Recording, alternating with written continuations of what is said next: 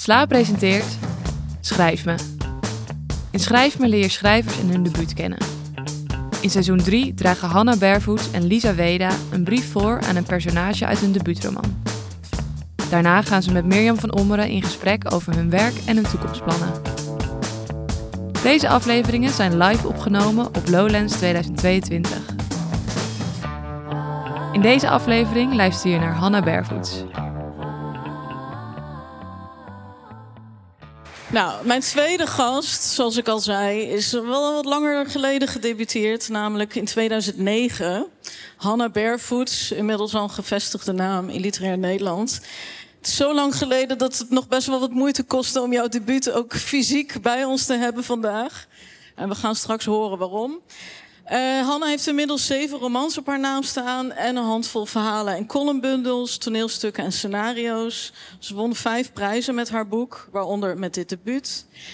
Um, het kwam bij uitgeverij L.J. Veen uit in 2009. Het is een soort thrillerachtige roman die vier dagen uit leven van hoofdpersoon Florence beschrijft. Een jonge vrouw die als tijdschriftredacteur werkt. De mensen die ze interviewt en de mensen in haar omgeving die overkomen de meest vreselijke dingen. En het boek gaat over, als ik het mag typeren, de obsessie met schoonheid en succes. Maar ook over de grens tussen feit en fictie.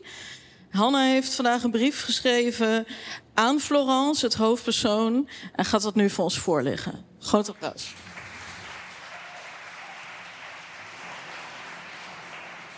Lieve Flora Vos, heldin uit mijn debuutroman Of Hoe Waarom. Het is nu 13 jaar geleden dat ik je op de wereld zette. Ik droeg mijn boek destijds op aan de supersterren van toen. Voor Britney, Lindsay, Amy en Mary-Kate. Zo staat het op de eerste bladzijde. Die Britney, dat was Britney Spears. Destijds net gefotografeerd terwijl ze met een paraplu een fotograaf probeerde te verjagen. Amy, dat was Amy Winehouse, die over afkikcentra zong. Lindsay verwees naar Lindsay Lohan, die eveneens aan de drank was. En Mary-Kate, dat was kindster Mary-Kate Olsen. Wat was die mager, schreven de roddelbladen. So sad. Directe inspiratie voor mijn debuut vormden fanvideo's op YouTube die het verhaal van deze gevallen vrouwen vertelden. In bewegende collages van paparazzi-foto's, beelden waarop Britney aan een brancard gebonden werd. Misère-porno, zou je kunnen zeggen. Video's die het lijden verheerlijkten met een Icarus-narratief als moreel kader. Zij die te hoog naar de zon reiken, zij die de spotlights te veel najagen, zullen te pletter vallen. Maar keek ze daar nou liggen, die beroemde vrouwen? Waren ze niet extra mooi als ze beschadigd waren? Hun vleugeltjes, bloederig en vol gaten. Ja, die foto's waren nogal problematisch. Maar toen ik er 13 jaar geleden naar keek, zag ik opera's. Zo moest mijn debuut ook worden, besloot ik. Een verhaal over een tragische heldin, maar dan een die het heft in eigen handen neemt. Die tragische heldin werd jij, Flora Vos. Ik begon je verhaal bij jou thuis. In de proloog liggen er fotografen bij je in de tuin. Wat willen ze van je? Wat heb je gedaan? We gaan terug in de tijd, leren ook je moeder kennen. Zij had graag gezien dat je een ster werd en je lijkt het nog altijd moeilijk te vinden haar wens naast je neer te leggen. Je verhaal vertoont hiaten, blijkt later. Want jij, Flora, hebt een aantal gruwelijke daden begaan. Dat is waarom die journalisten bij je in de tuin liggen. En om hen waar te geven voor hun tijd en aandacht, spring je uit het raam. Je mooiste jurk, nu bloederig en vol gaten. Hoewel je een getroubleerd personage was, hield ik stiekem wel degelijk van je. En ik hoopte dat andere mensen dat ook zouden doen. Maar helaas, Flora, dat deden ze niet. Althans, niet iedereen hield zoveel van jou als dat ik van je hield. Want het was 2009. Jij was een meisje en ik was een meisje. En dus werd jouw verhaal vaak als chicklit afgedaan. Een bekende recensent aan de Volkskrant omschreef het als te licht. Een gerenommeerd, maar nauwelijks gelezen literair tijdschrift zag het als een schreeuw om aandacht. Ik, jouw schepper, moest wel een zondagskind wezen, schreef een bekende blogger. Waarom had ik anders een boek mogen publiceren? Wie dacht ik wel niet dat ik was? vroeg een ander zich af toen ze beweerde dat ik die goede recensies op bol.com waarschijnlijk zelf geschreven had. Je moet weten, lieve Flora, er gebeurden toen ook heus goede dingen. Vier sterren in het Algemeen Dagblad, een literaire prijs, een schrijfbeurs. Maar tegen die tijd was het kwaad al geschied. En in de jaren daarna voelde ik me genoodzaak jou van mij af te duwen. Jij moest ons vlot verlaten, zodat we niet samen zouden zinken. Alleen zonder jou als ballast zou ik de literaire ladder verder kunnen beklimmen. Mijn debuut raakte uit druk. En toen de rechten van het boek daardoor vrijkwamen, liet ik na ze op te eisen, waardoor je nu van helemaal niemand bent. Ik schreef een tweede boek, dat tegenwoordig vaak voor mijn debuut wordt aangezien. Wanneer mensen die fout maakten, verbeterde ik ze niet. Daarvoor, Flora, wil ik je nu mijn excuses aanbieden. De tijden zijn veranderd, maar dat kan jij niet weten. Eeuwig ronddolend in 2009. Dus laat me jou even bijpraten. Amy Winehouse leeft niet meer. Ze hebben haar niet kunnen redden. Maar met Mary-Kate Olsen gaat het goed. En Lindsay Lohan leidt een rustig leven in Dubai nu. En Britney, Flora. Britney's verhaal is nog het indrukwekkendst. Jarenlang leefde ze onder curatelle van haar vader, die haar inkomsten opeiste, gevangen hield, zowel haar agenda als medicatieschema bepaalde. Maar Britney is bevrijd nu. En wat nog belangrijker is, ons denken is veranderd. Britney, Amy, Lindsay en Mary-Kate worden niet langer gezien als losgeslagen meisjes, maar als slachtoffers van een giftige tijdsgeest. Was jij ook slachtoffer van een tijdsgeest, Flora? Ik heb je verhaal, mijn debuut, nog eens herlezen en ik moet toegeven, de manier waarop ik het destijds heb vormgegeven kent gebreken. Mijn boek had lijviger gekund, ongetwijfeld nog gelaagder. Sommige passages wekken mijn ongemak, omdat ik ze inmiddels ongevoelig acht. Maar net zo goed las ik een vrolijke satire op een maatschappij gericht op roem en hyperconsumptie. En lees ik nu terug wat jij allemaal beleefde, dan is het alsof jij toen al meer wist dan ik. Toch heb ik je jarenlang opgesloten. Net als Britney's vader onder curatelle geplaatst. Ik heb je weggehouden bij het publiek ter eer en glorie van mijn meer recente en succesvollere creaties. Daar komt nu een einde aan, Flora. Ik bevrijd je vandaag. Wees gerust boos omdat het zo lang geduurd heeft. Want ja, ik ben laf geweest. Omdat ik me voor je schaamde. Bang was dat mensen mij verkeerd zouden begrijpen als ze jou zagen. En pas nu het bonton is om verguisde vrouwen te eren, het oprakelen van genegeerde stemmen als baksteen door de ruiten van het patriarch gezien wordt, pas nu durf ik over je te praten. Dus vergeef me, Flora. Ik geloof dat ik ooit zelf slachtoffer van een tijdsgeest was. En ja, ook vandaag sta ik hier als slaaf van een zeer specifiek cultureel narratief. Een verhaal over emancipatie en hashtag Free Britney, want motivaties zijn nooit authentiek. Toch hoop ik dat je van je vrijheid geniet. Dus ga nu, Flora. Schreeuw, lach, leef, besta. Vertel aan iedereen jouw verhaal. Dankjewel.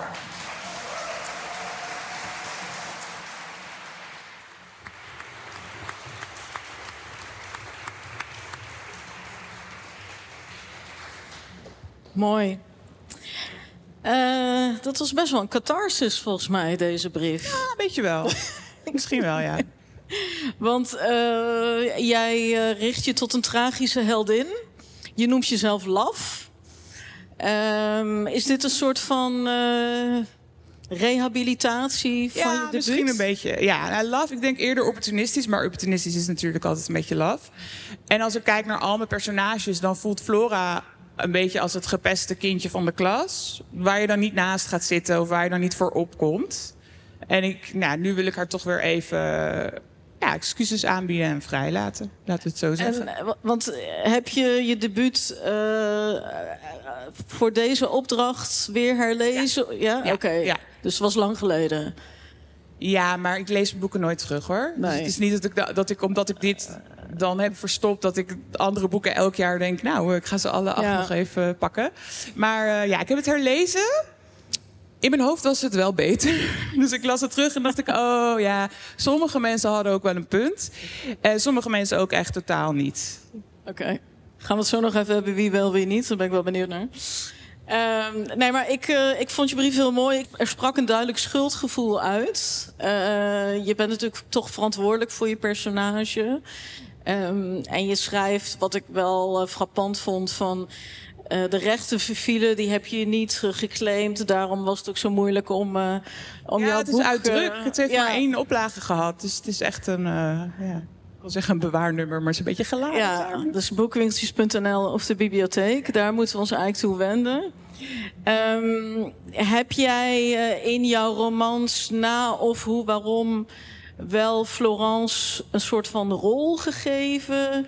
Heb jij haar... Nou, Nou, recyclen is heel oneerbiedig. Ja, maar... nou, niet echt recyclen, maar eh, ze heet Flora Vos, maar haar, haar volledige naam is eh, Florence Foster. En dat is weer gebaseerd op een, op een eh, figuur die echt heeft bestaan. Een operazanger die begin vorige eeuw, een zangeres, heel vals zong. Wel heel veel geld had. Dus zij kocht gewoon podia af. En dan ging ze heel hard, heel vals aan zingen. En zij werd een sensatie. Dus zij is ook zo'n tragische heldin. Iedereen ging kijken om haar eigenlijk te zien vallen, om haar te zien lijden. Dus daar is die naam op gebaseerd. Eh, maar in het boek is het vooral eh, Flora. Maar de naam Florence heb ik nog wel vaak terug laten komen. In mijn roman Fuzzy zit een heel belangrijk personage dat Florence heet. Die helemaal niet lijkt op die Flora, maar wel een beetje op mij. En Flora leek ook ja, niet echt op mij, maar nou ja, ik zag wel raakvlakken. Dus die naam Florence staat altijd een beetje voor iemand, eh, voor het personage in dat boek dat het dichtst bij mij eh, zit. Dus soms gooi ik er gewoon weer een Florence in. En ook een beetje als eerbetoon naar het begin van mijn carrière. Oké, nou, dat, dat vind ik wel heel zoet eigenlijk. Ehm, ik, eh, ik kan me nog herinneren dat jouw boek toen uitkwam en dat, jij, dat de kritiek niet mals was, inderdaad. Dat schrijf je ook in de brief. Eh, ja, je werd een zondagskind genoemd en, en zo van waar- waarom schrijft deze vrouw? Het was toch best wel een andere tijd, ook in de literatuur. Wat ik me nog herinner is dat jij ehm, het verschijnen van je boek echt had opgeleukt met social media, campagnes en dergelijke. Dat was toen best wel nieuw. Ja, ja. Vertel daar eens iets over. Nou, mijn personage had Twitter voordat ik eh, Twitter had. Het boek was voor de zomer af en toen moest ik de hele zomer wachten tot het uitkwam. Wat eigenlijk heel normaal is, maar ik ben iemand die heel ongeduldig is. En het was mijn debuut, dus ik, was, ik had er gewoon heel veel zin in. Ehm, dus ik had toen allemaal social media profielen voor Flora Vos gemaakt. En dat paste inhoudelijk heel erg. Het boek gaat heel erg over zien, gezien worden, roem, aandacht, die hele commerciële eh maatschappijen daaromheen. Dus dat paste één op één eh, bij haar. Dus ze had een Twitter-profiel voordat ik dus een Twitter-profiel had, een Facebook-profiel, een website. Eh, ook al wat volgers. Ja, Hives. Ik geloof dat ze ja, Hives had. Hives. Ja, dat is een. Dat verdrongen. Ehm, maar eh, ja, dat, dat was er allemaal. En dat was ook wel wat mensen heel boos maakte. Want ik keek gisteren even naar die bol.com eh, recensies. Die dus heel wisselend. Dus sommigen zeggen vijf sterren geweldig. En sommigen zeggen één ster. En die één ster recensie was nou... ehm, ik ben vooral boos op de schrijfster. Als je zoveel ophef maakt over je boek... dus daarbij bedoelde hij dat Flora eigen social media profielen had... Ehm, nou, dan mag je niet dit schrijven. En ik, schrijf, ik begrijp absoluut niet eh, waarom zij een boek publiceert. Waarom zij schrijfster wil zijn. En echt zo heel erg op de persoon. En dat was een beetje wat ik net bedoelde met... eh sommige ben ik het eens, sommige ben ik het niet eens. Natuurlijk was ik het eens met vier sterren in het AD. Eh, maar... Die je zelf had geschreven. Nee, ja, precies. Dat heb ik zelf gepubliceerd. Kijk, er is gewoon inhoudelijk best wel wat op af te dingen. Maar voor een debuut vind ik het eigenlijk heel tof. Toch wel. Alleen heel veel dingen waren heel erg op mij als persoon. En toen zag ik dat niet als iets in een tijdsgeest of wat dan ook. Zag ik dat gewoon als, oh, ehm, ik begreep het niet. En nou ja, misschien haalde ik er wel uit. Volgende keer doe ik een kooltrui aan als ik op de foto ga. Want dit is bijvoorbeeld, hier heb ik eh, een veter in mijn haar en bellenblaas. Maar ja, ik was, ging er heel naïef in. Ik dacht, het, is zeg maar, je hebt dat liedje It's My Party and I Cry If I Want To. Ik dacht, it's my book. En I cry if I want to. En ik heb ook hele rare typografische dingen, wat heel lelijk is. Ik raad het elke debutant af. Maar ik ging er gewoon voor. En de golf die ik toen over me heen kreeg, die eigenlijk neerkwam op wie denkt zij wel dat ze is, dat is echt wel toen. Als er nu een vrouwelijke debutant komt van 25, nou ja, misschien krijgt hij nog steeds, maar niet van de, van de gerenommeerde pers. Die komt er niet meer mee weg. Niet dat de Volkskrant echt schrijft zij persoonlijk is rot, zeg maar. Nee, dat, kan je niet meer d- doen. Daar, daar zat ik inderdaad ook aan te, te denken van... zo lang geleden is het nou ook weer niet. Maar het veld en de maatschappij is gewoon enorm veranderd. En nu zou, je, zou een recensent niet meer zo snel wegkomen... met jou wegzetten als chicklit bijvoorbeeld. Of dit Nee, nee, als tuurlijk chicklit. niet. Nee, nee. En met, waarschijnlijk, kijk, nu krijgen vrouwen nog steeds. Ik heb heel lang ook een column in de Volkskrant gehad. Daarna een televisiecolumn. Ook elke week shit over je heen. Eh, weet je, als vrouw, zeker als vrouw van kleur. Dus die Twitter is, eh, shit is er nog wel, om het maar even te noemen. Maar in de mainstream media is, is ja, de wind wel anders gaan waaien. Dus dat is fijn. Hoe kijk jij terug op jouw eh, schrijverscarrière? Ja, wel positief. Ik denk dat ik een. Het is een naam van een voetbalwedstrijd nu. Ja, je hebt er altijd een paar balletjes eh, die had je erin willen hebben. Eh, nee, ik denk dat ik een auteur ben die heel erg. Ik ben heel jong gedebuteerd. Ik heb dit binnen vier maanden geschreven. Ik ben bevriend met debutanten die hebben anderhalf jaar aan een boek gewerkt. En die hadden meteen iets wat ook op een meesterwerk leek. Dus dat is een hele andere manier van debuteren ik heb heel veel gepubliceerd en ben daarin heel erg gegroeid. Ook een beetje, dus. ehm, ja, ik denk nu aan een Engels in the public eye. Maar dat is, ja, eh, iedereen kon het zien ook. En dat zit me soms nog wel eens tegen. Want heel veel mensen die horen mijn naam en die denken aan dit meisje. En die gaan niet een boek kopen dan. Want dit meisje, dat strookt niet met het beeld wat mensen nog steeds hebben van wat literair is. Helaas. Dat, zo is de wereld dan nog steeds. Eh, maar ja, ik mag ook niet klagen. Want ook al kreeg ik in het begin dus heel veel negatieve aandacht. Het was wel aandacht. En heel veel debu- de- debutanten debuteren en er gebeurt niks. En dat is ook een enorme deceptie. En ik heb ook heel veel tofs met dit boek eh, beleefd. Ik had een geweldige boekpresentatie. Die tijd was gewoon heel spannend met die social media profielen. Ik vond het allemaal heel leuk. Eh, ik heb er ook een prijs mee gewonnen en een beurs voor gekregen. Wat ik zei, dus eh, ik hou wel echt van dit boek. En ik hou wel echt van Flora. Maar omdat ze wordt niet goed begrepen en het boek wordt niet goed begrepen of werd niet goed begrepen. En daardoor heb ik haar niet, eh, ja, heb ik haar wat ik zeg eigenlijk een beetje weggehouden bij mijn huidige publiek misschien. Eh, ik moest een tijdje geleden had ik als had ik als Instagram bio al mijn boeken, maar ik had te weinig tekens. Dacht ik, nou, of waarom? Niemand kent dat anyway, dus die doe ik er dan uit. Zo'n beetje zo en ook met die rechten. Ja, het hoeft ook niet meer in druk te zijn, een beetje zo. Wat zonde. Nou, dat weet, ik weet niet of er nou eh, of mensen er heel veel eh, aan missen. Maar ehm, het is er als e-book. Boekwinkeltjes.nl. Als je het echt wil lezen, is het out there. Nou, het wordt heel erg gestimuleerd, jullie merken het, maar geef het toch een kans als je hem tegenkomt. Hey, en welke debuten heb jij zelf onlangs gelezen en van genoten? Oh my god. No- noem er drie. Nee, nee, nee, nee, nee, nee, nee, nee.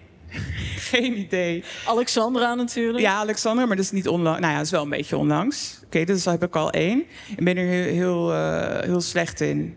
Nee, dat weet, ik lees niet elk debuut eh, dat Nee? uitkomt. Nee, ik heb een boekenclub en dat is echt mijn stok achter de deur om te lezen. Dus ik wilde zeggen The Transition Baby, want dat ben ik nu aan het lezen, maar dat is geen debuut. Dat is een doorbraakroman, dat is de derde roman. Dus ik, oh ja, van Toby natuurlijk. Maar eh, nee, ik, ik heb geen eh verfijn, ik heb niet een hele originele smaak. Alle debuten die iedereen leuk vindt, vond ik ook hartstikke leuk. Oké. Hey, en en, en eh, ook aan jou de vraag, what's next voor Hannah Barefoots? Ik ben een boek aan het schrijven. Heel origineel. Nee maar. Ik ben een boek aan het schrijven en het, het wordt heel dik. Kun je er iets... Nee, nee, nee, nee. Mijn vriendin ben ik. Heb een beetje, ik ben bang dat, ik dan, eh, dat het ongeluk brengt als ik er iets over zeg voordat het bijna af is. En omdat het dus zo dik, vooralsnog zo dik lijkt te worden. Misschien schrap ik de Maar helft. wel roman. Ja, roman. Ja. Ja. roman. Roman. Hele dikke roman. En misschien, ja, waarvan ik hoop dat die dik blijft. En op het toneel scenario vlak? Eh, nee, voor niks. Nee, ik, doe, ik kan niet eh, multitasken. Ik kan me ook heel slecht focussen op verschillende dingen. Dus nu gaat dat boek voor en zeg ik alle klussen af tot dat boek af is. Want het is zo'n enorme berg, die wil ik eerst beklommen hebben en dan eh, zie ik wel weer. Oké. Nou, eh, wanneer, eh, of kun je dat ook niet zeggen? Nou, eind volgend jaar, begin het jaar erop. Oké. Nou, dan over twee jaar zitten we hier weer. Ja, graag. Dan gaan we het over je laatste boek hebben. Fijn. Hartstikke bedankt. Dankjewel. Hanna Beervoet. Dank jullie wel.